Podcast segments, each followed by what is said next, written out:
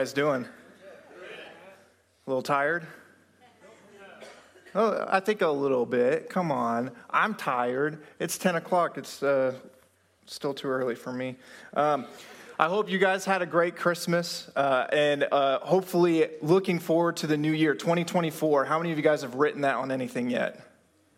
Just a few. Well, I'll tell you what, the next time you write it, it's going to be 2023 still. So uh, I still remember that uh, in, in school, that was always something that I always made a mistake on. Uh, was always writing the year before, and I did that for like six months. Um, and so it took me a while to get used to it, and then they changed it right? Six months later, I've gotten used to it, and then, you know, it's a new year, and you go through this cycle for the rest of your life. Um, apparently, I'm the only one.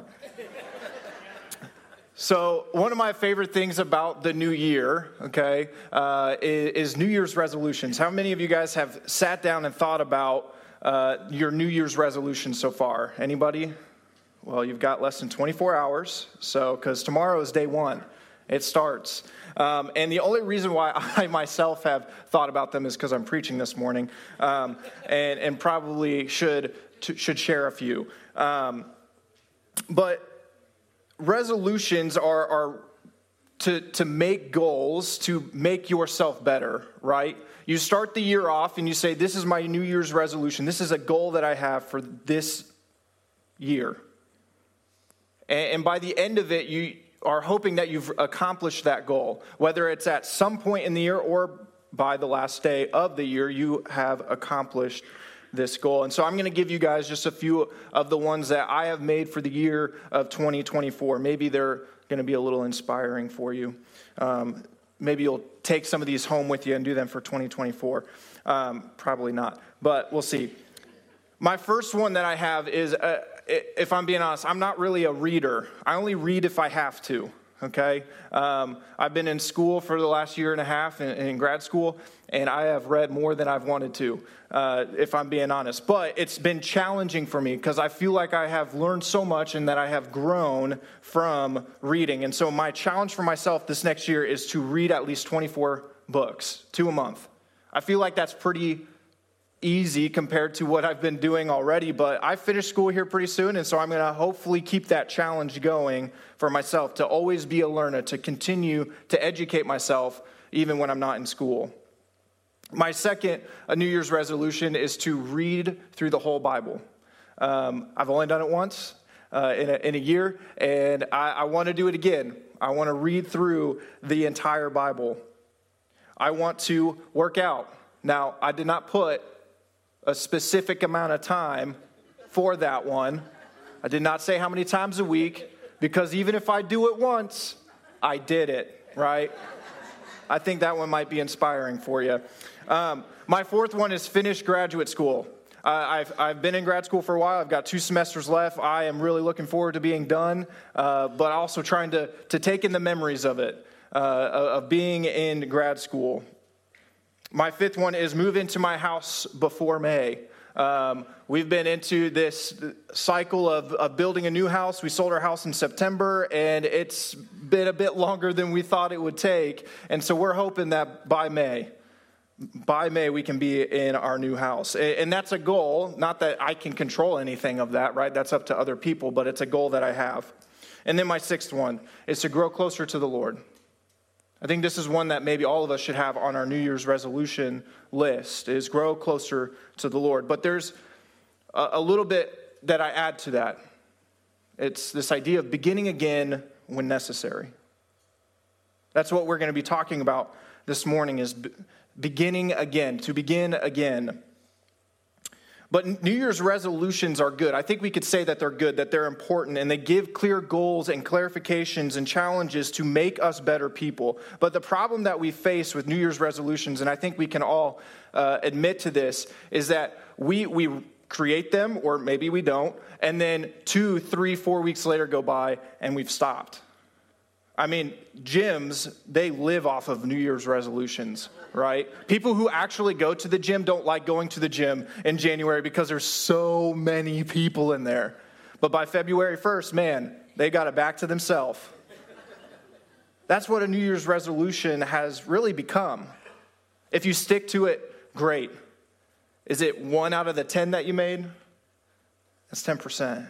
Is it all 10? Hey, that's fantastic. But resolutions have become this thing where we say we're going to do it, and then four weeks later, it's history. We wait until the next January 1st and we put work out again on our New Year's resolution. And we live that way. We give up. And one of the interesting things that I've seen about sermons around this time of year is focusing on this new year, new me. Now, if some of you guys remember, I actually preached that sermon three years ago uh, titled New Year, New Me. And so I'm kind of making my fun of myself a little bit. And I think that's a good, a good thing. New year, new me, right? I want to be a better version of myself. But again, so often we, we get down on ourselves because we haven't succeeded. We haven't reached the resolutions that we set forth.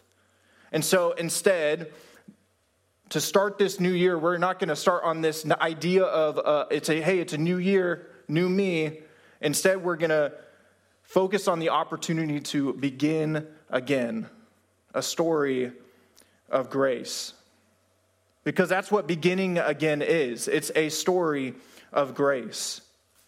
It isn't just about January 1st. It's not about February 3rd, July 2nd, October 14th, whatever day you think of. It's, it's about every day. Having the opportunity to begin again. Sometimes we get out of the resolution and we decide, oh, I missed a day, I'm not going to do it anymore. There's no point. Or a week went by and you, you didn't do the thing that you said you would, and so you give up completely. But beginning again means that no matter the distance, no matter the time, you have an opportunity to start over, to begin again. But for us to understand the story that we're going to be going through in Scripture today, we have to start off with a, a group collective definition of grace. Now, every week for youth group this past semester, uh, we've been going through a specific series on the book of Genesis. And it's been a reminder for our students and for myself as well of who God is and the, and the history of God's people and how he shows his love for us. And one of the main points, we, we, we cover it every single week, is this definition of grace. Because this is what God has been doing since Genesis chapter 3, has been offering, extending out grace to his people. And so, the definition that we're going to hang our hats on this morning is that grace is an undeserved love for sinners for you, for me, for, for everybody. It's an undeserved love for sinners. And this is key for us to understanding the love of the Father. And it is important for us to know in our story this morning as we walk through the, the life of Peter.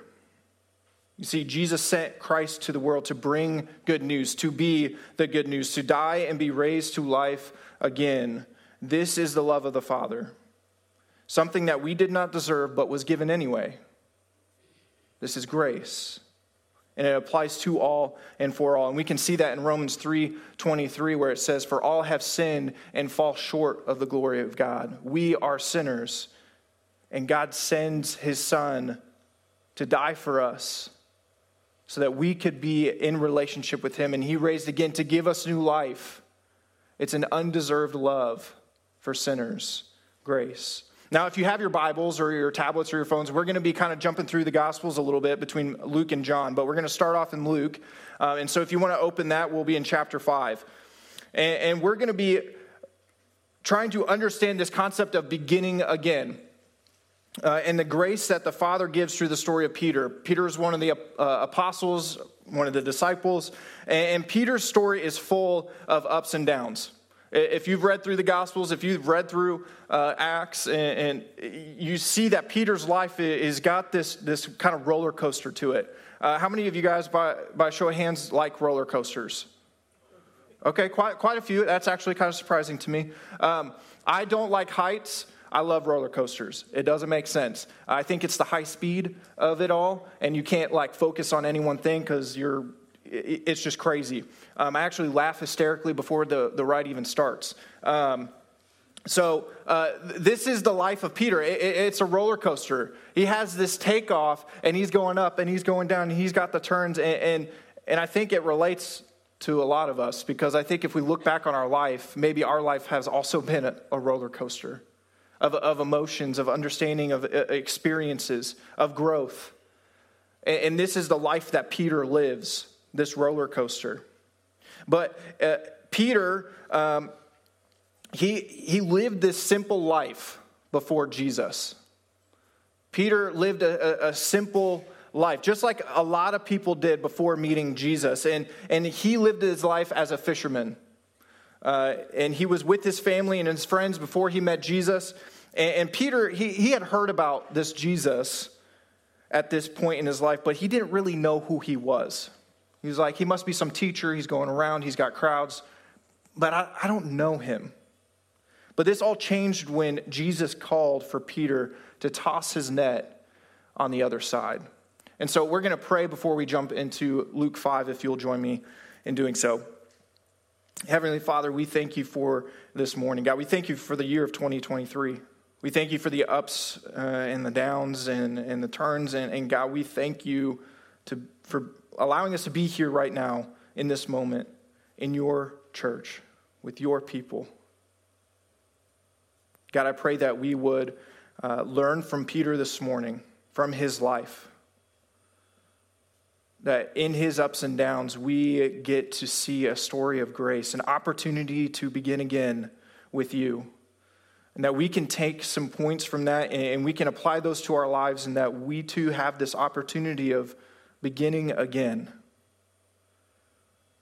God, I pray that you uh, would challenge us this morning as we begin a new year tomorrow. And God, that we have an opportunity every single day to begin again with you. Be with us this morning. Be with those that aren't able to make it, that are traveling, um, that are at home. God, be with them. Be with us this morning. It's in Jesus' name that I pray. Amen. So we're going to be in Luke chapter 5, um, verse 4. It says this. And when he had finished speaking, he said to Simon, Put out into the deep and let down your nets for a catch. And Simon answered, Master, we toiled all night and took nothing, but at your word I will let down the nets. And when they had done this, they enclosed a large number of fish, and their nets were breaking. They signaled to their partners in the other boat to come and help them, and they came and filled both the boats so that they began to sink. This was how Jesus and Peter meet for the first time. This is how they, they have an understanding of uh, this is, this is a, a man who's different. This sign, we have been working all night and we've got nothing. I mean, he was a professional. This was his job. This is what he's been doing his whole life. And at the word of, of a teacher, he just puts his net back in. And then they not only catch fish, but enough to fill two boats. And Jesus calls Peter, and his life is changed. You see, we're, we're going to jump real quick through the, the life of Peter. We're not going to touch on every moment. And so we kind of get into this. Peter follows Jesus. It's pretty clear. He follows him for three years. He was actually the first one to call him Christ, to acknowledge him as Lord. And unfortunately, if, a little bit later, he's also called Satan by Jesus which is a whole other story that we're not going to get into this morning. But the point is, Peter stood with Jesus, or more so, Jesus stood with Peter and witnessed him perform miracles, control nature, call out demons, and bless people. Peter saw this. Peter was even in the top three, the top three of the 12, best friends with Jesus. I mean, could you imagine being best friends with Jesus? Not only is he like amazing, but he's also God, right? Like Peter is in the, the, the highest of highs. He is climbing that peak on his roller coaster. But that was until the Last Supper when Jesus had a little bit of truth to tell Peter. And uh, unfortunately, had a, a pretty uh, big drop after that. So we're going to jump to Luke 22, uh, verses 31 through 34. It says this Simon, Simon, behold, Satan demanded to have you, that he might sift you like wheat. But I have prayed for you, that your faith may not fail. And when you have turned again, strengthen your brothers. Peter said to him, Lord, I am ready to go with you, both to prison and to death. Jesus said, I tell you, Peter, the rooster will not crow this day until you deny three times that you know me. And so Jesus has this moment. Now, they're not alone. They're at the Last Supper, and he's saying this to Peter. And, and I think there would be this kind of like shock that would be happening for Peter. I mean, he's been living life with his best friend for three years, seen him do some pretty amazing things. Um, again, admitted that he was the Christ, but Peter wasn't getting the full picture still. Peter didn't have uh, the full understanding of Jesus' mission here on earth. And, and he's saying that I, I will go to prison for you. I will even die for you. And Jesus is like, No, you will even say that you don't know me. Not once, not twice, but three times, and then the crow of a rooster. And so Peter, who spoke like he was willing to go to prison, to even die with him, but later, when Jesus was arrested, what he told Peter at the Last Supper became true one denial, followed by a second denial, followed by a third, and then a crow of a rooster. And in that moment, Peter knew. Peter knew. And in that moment, Peter needed grace. He needed to begin again. Now, have you ever said something? I'm not going to ask for hands on this one, um, I promise. Have you ever said something that you should have? That you should not have? not thinking about who you were with or even the repercussions that could come from it. You ever said something you shouldn't have? Have you ever done something wrong but didn't realize it until after the fact and immediately you feel shame and you feel guilt? You didn't, you didn't know, but you still did the thing wrong. I mean, Peter was warned. He's like, nope, I, I won't. I'm not going to do that. And then he does it three times, and then he realizes it. And he feels this, this guilt and this, this shame. And if we're being honest with ourselves, I think that we've all been in this kind of situation, even in the smallest of ways, where we've either said something or we've done something, and immediately after we've done it, we feel this shame and this guilt, and it, and it sits with us. And it, and it grows, and it's uncomfortable, and it's gross, and and it disrupts our relationship with the Lord. Shame and guilt has that effect on us. It creeps into our lives in the smallest of ways and it grows. And it affects the relationship that we have with the Lord. And it did for Peter. And so often in our lives, we do something that we can't believe we've done. And Peter is feeling that exactly in this moment. He is at his lowest of lows. He climbed real, real fast and he dropped. And he has this guilt and this shame. But we know, and thankfully so, that the story doesn't end there. Peter's life, his story, it doesn't just drop off the pages, he continues to grow, but it doesn't start off right away. Peter's life is this roller coaster of emotion and experiences. And he may be at his lowest of lows in his life and his ministry. But in this moment, after he realizes Peter is sitting idle, he doesn't know what to do. He's not moving forward, he's not going backwards, and he is waiting. What happens next? I've done the thing that I said I wouldn't, and now I'm here. What do I do? What does he do? What do you do? What do you do when you are sitting idle with the Lord? It doesn't feel like you're moving forward, but you don't feel like you're moving backwards and you're just sitting still. What do you do when you're sitting idle with the Lord? Do you wait patiently? Do you wait impatiently?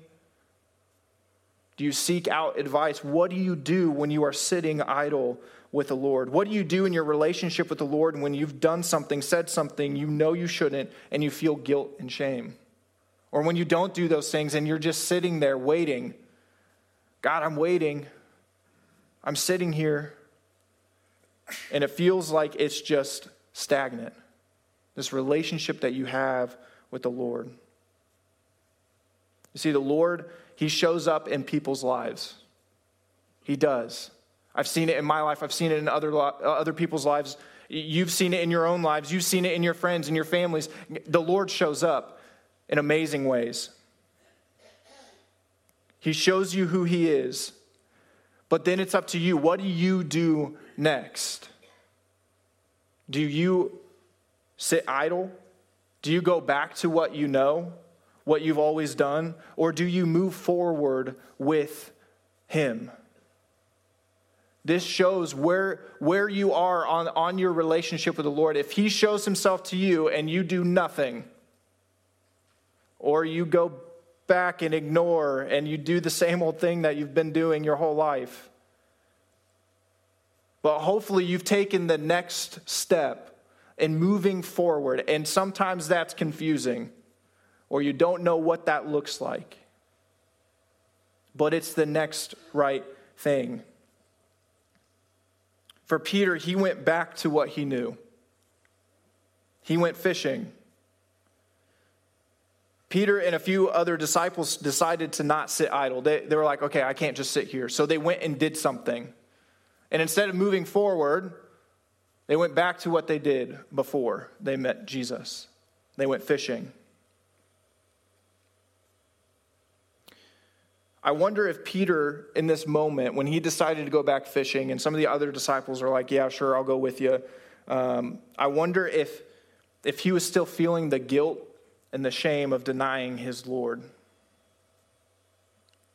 I wonder if he thought he wasn't good enough to move forward in God's mission. I don't know. The text doesn't, doesn't say it. But I know in my own life, when I have felt that guilt and that shame, that those are some of the questions that may run through my mind. Am I good enough to move forward on the mission that God has? Peter can sound like us sometimes. But then we jump, uh, jump to John 21, 1 through 14, this moment of, of Peter. Um, of Peter uh, fishing with his uh, friends, his disciples, and, and, Jesus appears. And this is how it happens. Verse 1 of chapter, or, uh, John 21. After this, Jesus revealed himself again to the disciples by the Sea of Tiberias, and he revealed himself in this way. Simon Peter, Thomas, called the twin, Nathanael of Cana in Galilee, the sons of Zebedee, and two others of his disciples were together. Simon Peter said to them, I am going fishing. They said to him, We will go with you. They went out and got into the boat, but that night they caught nothing. Sounds a little familiar, doesn't it? Just as day was breaking, Jesus stood on the shore. Yet the disciples did not know that it was Jesus. Jesus said to them, Children, do you have any fish? They answered him, No. He said to them, Cast the net on the right side of the boat, and you will find some. So they cast it, and now they were not able to haul it in because of the quantity of fish. That disciple whom Jesus loved therefore said to Peter, It is the Lord. When Simon Peter heard that it was the Lord, he put on his outer garment, for he was stripped for work, and threw himself into the sea. The other disciples came in the boat, dragging the net full of fish, for they were not far from the land, but about a hundred yards off. When they got out on land, they saw a charcoal fire in place with fish laid out on it, and bread. Jesus said to them, Bring some of the fish that you have just caught. So Simon Peter went aboard and hauled the net ashore, full of large fish, 153 of them. And although there were so many, the net was not torn. Jesus said to them, Come and have breakfast. Now, none of the disciples dared ask him, Who are you? They knew it was the Lord. Jesus came and took the bread and gave it to them, and so with the fish. This was now the third time that Jesus was revealed to the disciples after he was raised from the dead. Now, if we remember back to Luke chapter 5, we just read it, Jesus calls Peter and a few others to a life of ministry while they're fishing, giving them a sign of a of an abundance of fish when they had caught nothing all day and night. That was in Luke 5. And now we jump to, Luke, to John 21, and we see that Jesus is bookending his time with, with Peter on earth by performing the same sign, a reminder of who Jesus is and what he has called them to be fishers of men. You're never supposed to go back to this. You were never supposed to go back to your old life. I have called you to something new, to be fishers of men. But not only does he remind them through this sign and through sharing a meal with them, but he also restores Peter. A moment of grace given to a friend, to a follower. In John 21 15 through 19, it says this. This is right after, um, and they're still having breakfast. It says, When they had finished breakfast, Jesus said to Simon Peter, Simon, son of John, do you love me more than these? He said to him, Yes, Lord. You know that I love you. He said to him, Feed my lambs. He said to him a second time, Simon, son of John, do you love me? He said to him, Yes, Lord, you know that I love you. He said to him, Tend my sheep. He said to him a third time, Simon, son of John, do you love me? Peter was grieved because he said to him the third time, Do you love me? And he said to him, Lord, you know everything. You know that I love you. Jesus said to him, Feed my sheep. Truly, truly, I say to you, when you were young, you used to dress yourself and walk wherever you wanted. But when you are old, you will stretch out your hands, and another will dress you and carry you where you do not want to go. This he said to show by what kind of death he was to glorify God. And after saying this, he said to him, Follow me. Jesus gives Peter a second chance, a second chance to begin again. He reaches out and gives him grace, calling Peter back to live for him, to teach, to preach, to minister, and walk with people, to tell people his name. Jesus was restoring Peter, and he's getting this opportunity to begin again. Jesus asked Peter three times, Do you love me? calling Peter back to the three denials, each one restoring the answer that he had given. It wasn't to rub it in his face or to say, Well, I told you so, but to restore and to heal Peter, to set him up for what he has to do next. And even from this moment, on, Peter has his ups and downs. You can read through the book of Acts and you can see that he has some tension. He, he gets a little stubborn and stuck in his ways, and, and, and part of it is just not knowing. But he gets softened by the Holy Spirit, molding him back to be more like Christ. Now, I think and believe personally that Peter is one of the most relatable people in all of Scripture. I think every person can look at the, the whole story of Peter and, in even some small way, see their own reflection in his, in his life. Like I said, we've all had this roller coaster up until our point in time, right here, right now, that we have had in life the ups and the downs and the, the side turns and, and everything, the loop to loops, all of it. And Peter has had this as well. He's had the, the roller coaster of emotion and of stubbornness, comfort, passion, confusion, and all of it's good and all of it's bad. We can see it in Peter's life. But I believe that through Peter's life, there are three points that we can take out and that we can apply to us so that we, when we come into these moments where we're like, what, what do we do next? What do I do next in my relationship with the Lord? I, I feel like I'm too far off. I've done something, I've said something, and I don't think I can start again. But if we follow these three points, I believe that it, it, helps us, it guides us into this restoration process, into this story of grace, that God reaches out to us and offers us to begin again. And the first one is to accept the grace of God. You have to accept the grace of God. For Peter to move on for the sake of the kingdom, he needed to accept the grace that Jesus was giving him. Remember, grace is undeserved love for sinners. Did Peter deserve the love of the Father? No, it's undeserved. What about after he denied Jesus three times? Probably not. Probably didn't deserve it, but he was given it anyway. Just like for you and for me. Remember, Romans 3:23, for all have sinned and fall short of the glory of God. The wages of sin is death. We deserved what Jesus got, but this undeserved love, this grace for us was given through Jesus. God gave his love to Peter anyway, and he gives his love to us just the same. And I think Peter knew that Jesus was giving him grace a little bit. And there was this, this, this pain that kind of came with it. And, and grace isn't supposed to give pain, but sometimes the reminder is a little bit painful. Right? Like Peter is sitting in this moment around the fire with Jesus, and he's asking him, Do you love me? Restoring and healing, not trying to hurt him, but Peter must have remembered what he had done. And to get through that shame and that guilt, grace had to be offered. Peter must have known what Jesus was doing. Sometimes we do things, we say things, and we feel shame and guilt for the wrongdoing. And maybe sometimes we aren't doing anything at all, but we just sit still. We sit stagnant and idle in, in our relationship with Christ. And, and maybe we feel a little bit guilty and ashamed of just doing nothing.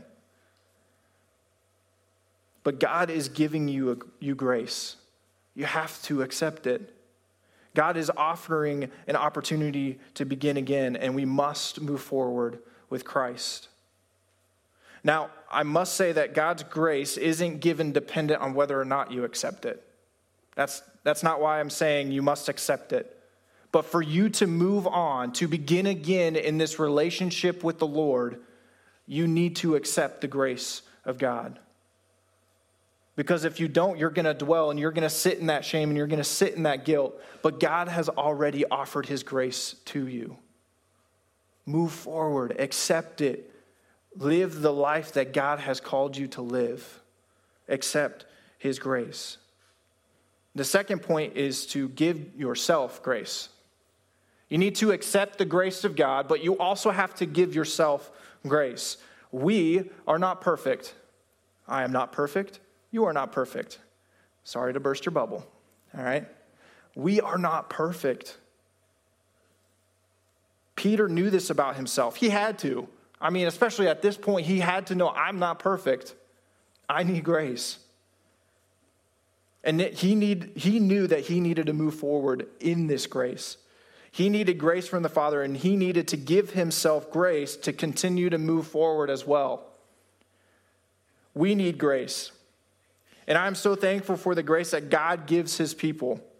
But if we want to truly begin again and let go of previous shame, guilt, and sin, then you have to give yourself grace too. It's not just receiving it from the Father, but it's giving it to yourself as well so that you can move forward in his plans. Giving yourself grace is a way of loving yourself, and you were created in the image of God. Giving yourself grace is avoiding sin or repenting from sin and reminding yourself that you have been saved by grace, not just at salvation, but every day of your life. That is giving yourself grace. Romans 6 14, it says this for sin will have no dominion over you, since you are not under law, but under grace. You are under grace. I am under grace. And so sin has no rule, has no dominion over our lives. You have to give yourself grace. Live under the grace that God has blessed you with. To move forward, to begin again with Him. Now, if you know me well, uh, you'll know that I'm an organized per- person. I, I may not be the tidiest, okay, but I'm organized. Uh, I, I, have a structure and I like things to be in a specific order and place. Uh, if we boiled it down to one word, it would be control, right?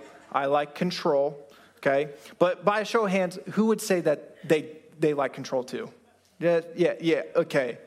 Come on, there's more than that. I mean, think about it, right? Like, there's so many things that we do in our life that, like, we have control over. We control when we wake up and get out of bed. We control what we wear. We control when we brush our teeth. It should be every day, multiple times a day, all right? We control our, like when we're driving our car, we're in control, all right? We, we're in control more than we think that we are. And, and for some people, they don't struggle with that as much. I happen to struggle with it a little bit more than the average person. And so, uh, the, the other way of saying this is I, I struggle with spontaneity. All right? I'm not a spontaneous person. I married a spontaneous person. I am not a spontaneous person. All right? I despise doing something unplanned or at the drop of the hat. All right? I, I just can't do it. it uh, well, I'll say this I can do it, but I want to control it. I struggle with it. And, and, I'm not a big fan of surprises either. You surprise me, especially like surprise parties, okay, where I know nothing about it and then 30 people yell surprise. I'm not about that. If you surprise me with a gift, hey, I'll take that any day of the week, all right? I want to know everything all the time. I want that control. And I have struggled most of my life with giving myself grace. Because in control, when something doesn't go your way or you've done something wrong, you kind of hold on to it a little bit. You let it simmer and grow and fester right inside of you. And I struggled with that. Most of my life, I still struggle with it. I hold on to things way longer than I should, and it stops me from moving forward. I acknowledge and accept the grace of God, but in doing so, I forget to give myself grace too. I'm a dweller. And about a year ago, I began meeting with someone to have conversations about my spiritual life, my walk with the Lord, and the tendencies that I have in relationships with people and how that affects my relationship with the Lord. Uh, and this is where I discovered, or if I'm being honest with myself, because I kind of had to in those moments, uh, with this struggle, okay? I, I maybe knew about it, but I didn't really like acknowledge it until about a year ago. And and that I like to be in control and how it affects the relationships that I have with people and the relationship that I have with God and giving that control over and maybe being a little bit more spontaneous in everyday life. And in, in those times where I was meeting with um, my counselor, you can call him that, I was told that giving myself, giving yourself grace opens you up to what the Spirit is currently doing in your life. That when you give yourself grace, you are letting go of everything else that is going on, and you're actually opening, opening yourself up to what the Holy Spirit has for you today, right here, right now. No control, letting go, giving yourself grace. And since then, I have improved. I struggle with it still. You can ask my wife that later. I still struggle with control, but I've improved. I'm still organized and, and like to, to have things in a specific way, um, but I'm learning patience in different ways and giving myself grace when I, I, don't complete a goal or when I make a mistake or when something happens the way that I don't want it to happen. I'm learning to give myself grace. Giving yourself grace isn't an excuse to do whatever you want, though. All right? It's not an excuse to do whatever you want because you're just going to give yourself grace. That's not how it works. You can't, grace is ultimately coming from the Lord. Giving yourself grace means you recognize that you aren't perfect. You never will be in this life.